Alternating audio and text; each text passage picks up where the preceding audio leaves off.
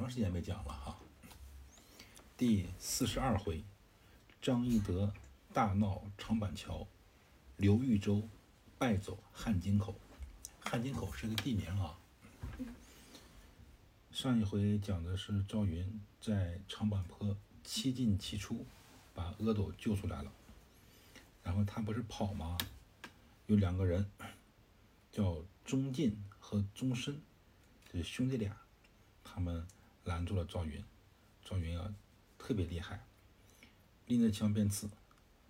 钟进呢，先挥着大斧来抵挡，两马相交，不到三个回合，就被赵云一枪刺落马下。然后赵云夺路便走嘛，背后钟深，他呢拎着一个武器叫做戟啊，这个武器叫戟，他拎着戟赶过来了。这个钟深他的马在后面，他的马头已经赶上这个赵云的马尾了，然后他用戟啊瞄准赵云的呃后背，想刺他。赵云赶快拨转马头，恰好呢，这个两个人呢相见而过，赵云呢就左手拎着枪，隔着这个画戟挡开了，右手呢把他抢的那个青高宝剑拔出来，一下子连脑袋带头盔就把这个忠臣脑袋砍下来了，将钟氏两个兄弟全落马而死了嘛。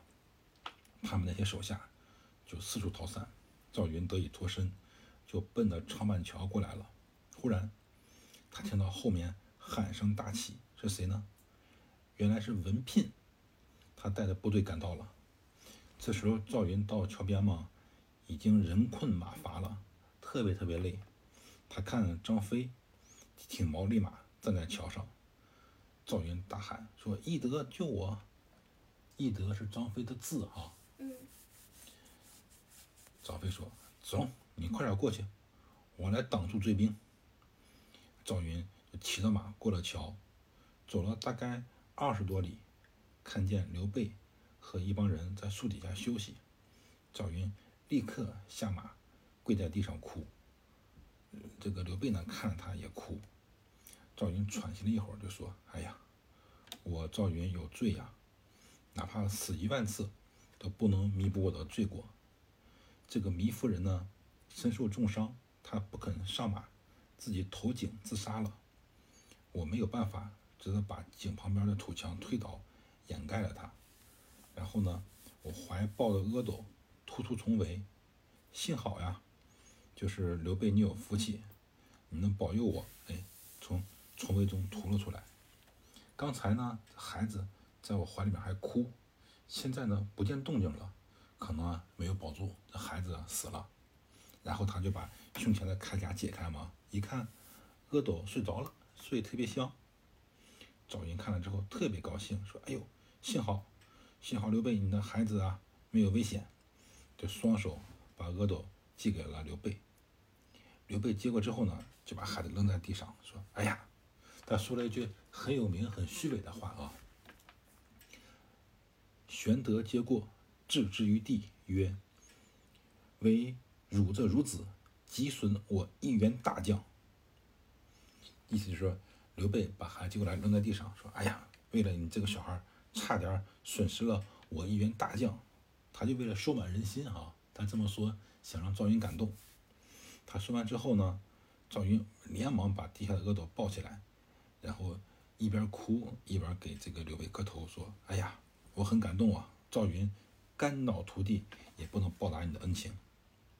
后人呢专门写了一首诗来赞叹这个赵云：曹操军中飞虎出，赵云怀中小龙眠。无由小龙眠沙懂吗？对，这个古代的皇帝都自称是天子，是龙呃是真龙天子嘛，是龙的化身。那么龙的儿儿子就叫龙子嘛。再说文聘带着部队追赶赵云到长板桥嘛，哎，一看张飞站在桥头，瞪着大眼睛，手呢拎着丈八蛇矛，正在桥上。然后他要看到桥东的树林里面呢，哎，有灰尘，在灰尘扬起来嘛，他怀疑有伏兵，就勒住了马，不敢前进。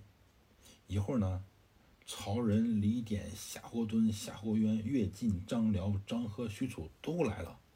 他们看见张飞啊，这个横刀立马站在墙上，他们担心啊，这是诸葛亮的计谋，都不敢靠近。他们就在那扎住了阵脚，一字排开了，派人去报告曹操。曹操得知之后呢，你赶快上马，赶到桥头了。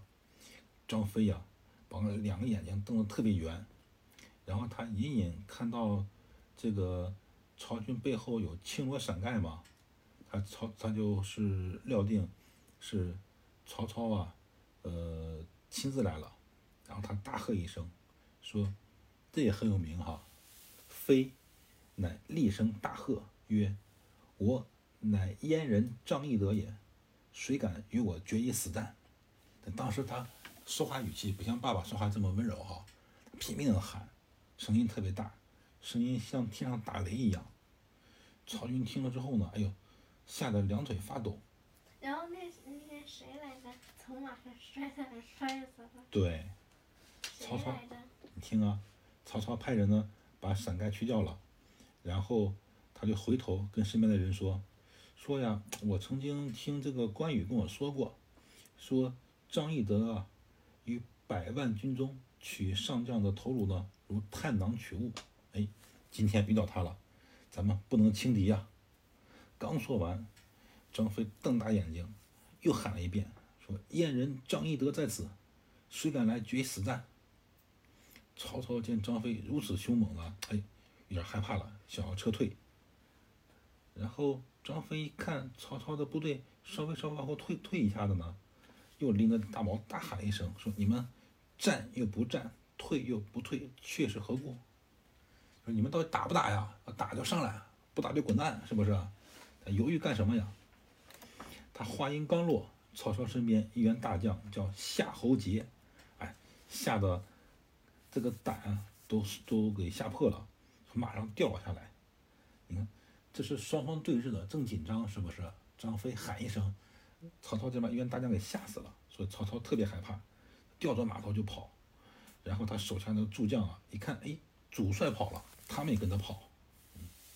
所以有一段诗词来形容张飞在长板桥前把这帮人吓跑嘛，叫做“黄口孺子，怎闻霹雳之声？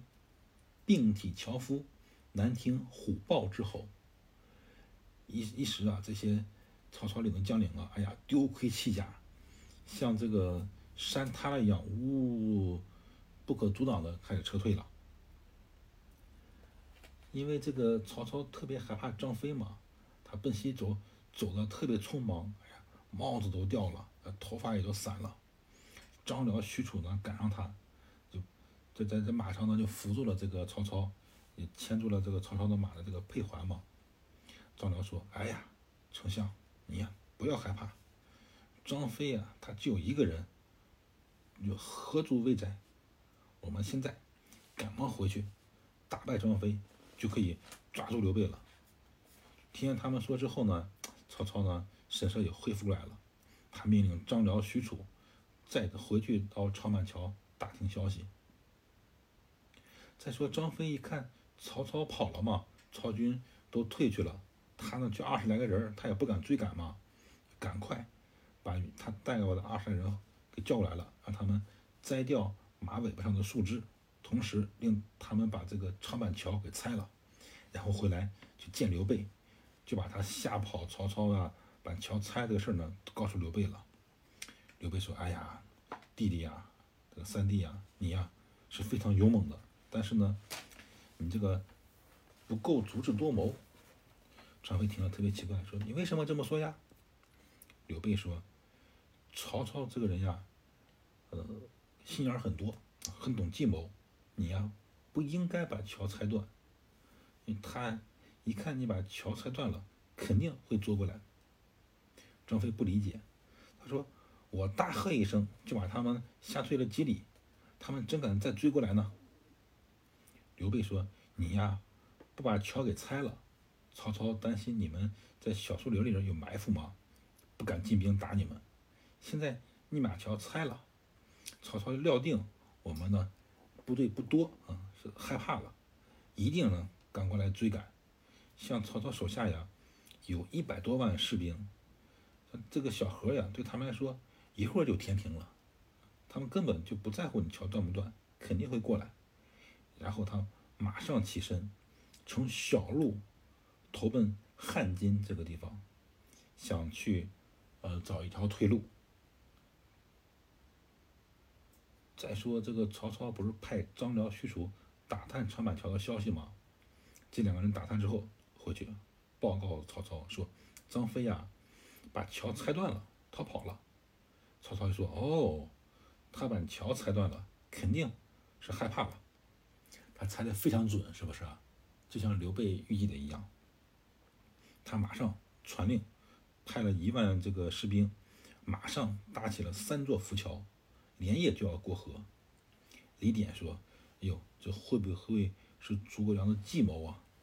他想这个诱呃诱骗我们去追他。”曹操说：“张飞呀，他只是一介呃这个武夫，他没有什么计谋。”然后他就传下号令，要火速进兵去追赶刘备和张飞。这一段就讲完了，这个小故事就是。张翼德大闹长板桥，